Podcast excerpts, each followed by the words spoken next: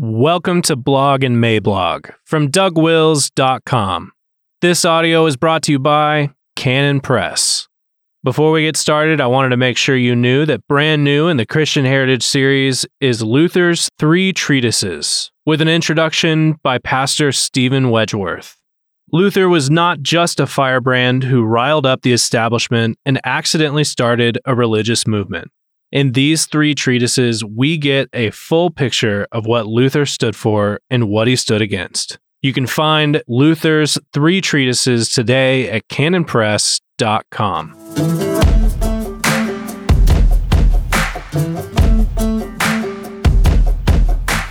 When Leaders Let You Down, February 17, 2021. Introduction.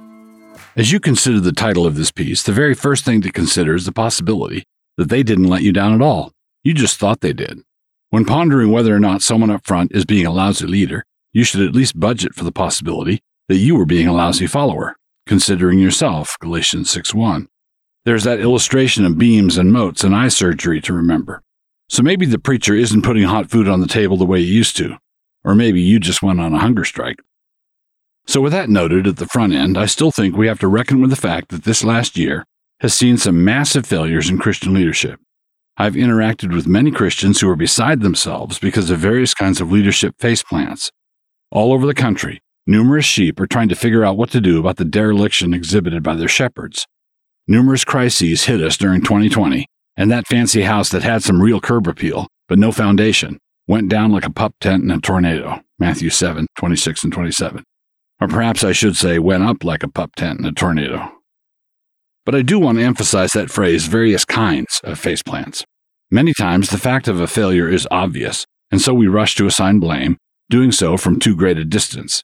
But in a church snarl, it is often the case that half of the participants don't know what's going on, and so we should at least reflect on the possibility that people who live 500 miles away, and who have read precisely half of one blog post about it, don't know either. Remember the verse that everyone should have tattooed on the inside of their eyelids the first one to plead his cause seems right until his neighbor comes and examines him. Proverbs 18:17, NKJV. We have more than enough reason to say that things are terrible. All you have to do is look at the outcomes. But when it comes to assigning responsibility for the inputs, we need to be a lot more careful, for reasons I will get to shortly.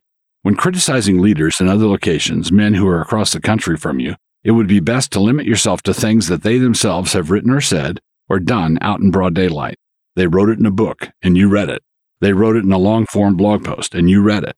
You watched the video of that infamous speech they gave. But when it comes to watching the video, beware of the 30 second clip circulated by their enemies.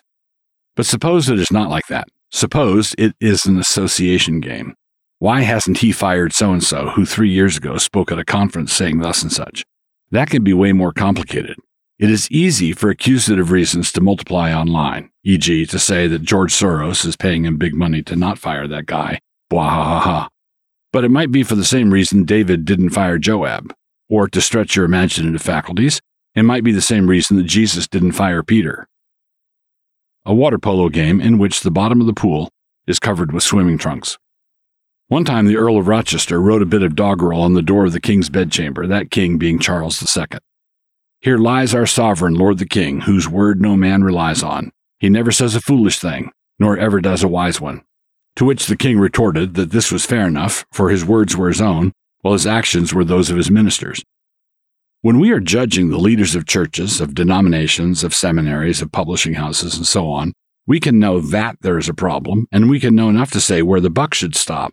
We can know how many points were scored in the water polo game, and for which team but we do not yet know how many trunks are on the bottom of the pool, or even whose trunks they are. For example, say that a new book is put out by erstwhile Christian publishers, and the book is a real stinker. You have ascertained this fact yourself by getting the book and reading it, and then looking at the spine to see who published this particular waste of eyesight. Badly done, ECP, you think to yourself. So much you know. You can know that the book is bad, and you can know who is responsible for publishing it. What you don't know is who in particular is responsible, you don't know who pushed the book, who tried to stop it, what was outvoted, who is going to resign in three weeks, and so on. You don't know that. Romans 14:4. Who are you to judge another's servant? To his own master he stands or falls. John 21:22. Jesus saith unto him, What is that to thee? Follow thou me. C.S. Lewis and the Horse and His Boy. Child said the voice, I'm telling you your story, not hers. I tell no one any story but his own. Let us say that we are looking at a large institution that is plainly exhibiting the signs of going woke. It is perilously easy to point the finger from a long way away and say that everybody associated with that institution is therefore involved in a concerted effort to bring that about. But this is dangerously false. It is true that I've heard from a lot of Christians who have lost their church homes because of leadership failure and or treachery.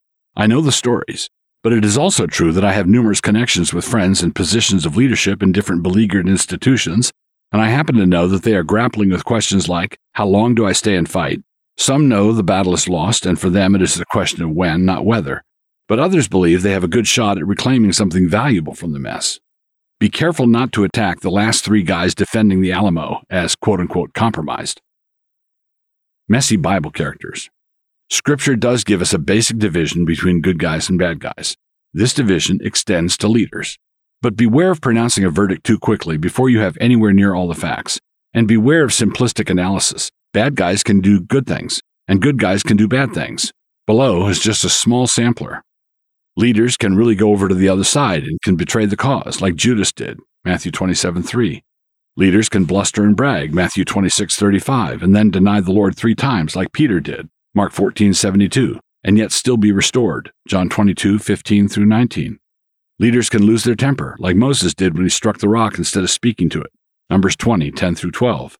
Leaders can be stuck with a problem they know they have to solve, but which they don't have the strength or resources to solve, like David with Joab, which is why he left the task to Solomon, 1 Kings 2, 5 and 6.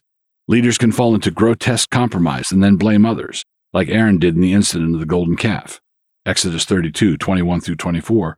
Leaders can disgrace their office, as David did in his sin with Bathsheba, 2 Samuel 11, 4 and yet be retained. Psalm 51:11. Leaders can have a personal affection for the things of God and yet be dismissed as one with evil policies, as we see with Joash and Elisha, 2 Kings 13:11 and 14. A man can look like he occupies the most compromised position in the kingdom and yet be doing heroic things for the kingdom, as Obadiah did from his position in Ahab's cabinet, 1 Kings 18:13. The great evangelical unraveling. In the United States today, there are numerous evangelical institutions and organizations, and all of them are under assault. I'm talking about magazines, radio stations, websites, publishing houses, seminaries, colleges, denominations, churches, parachurch organizations, and more. Many of them show clear signs of having been infiltrated by the apostles of various epistemic diseases. You are looking at the whole unfolding debacle, and you are wondering how Christians are supposed to pray over such a pig's breakfast. Unless you know for a fact, don't assign categories to particular names. But in the meantime, pray for the men who live in these categories. Pray that those who need to continue to stand fast would stand fast. Pray that those who have been confused would come to a repentant clarity.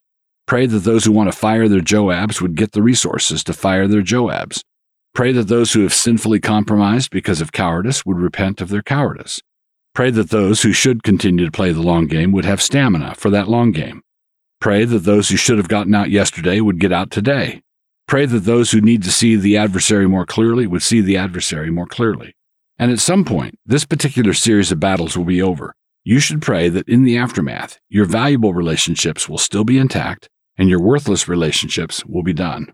Pray, in other words, that you would burn the right bridges and not the wrong ones.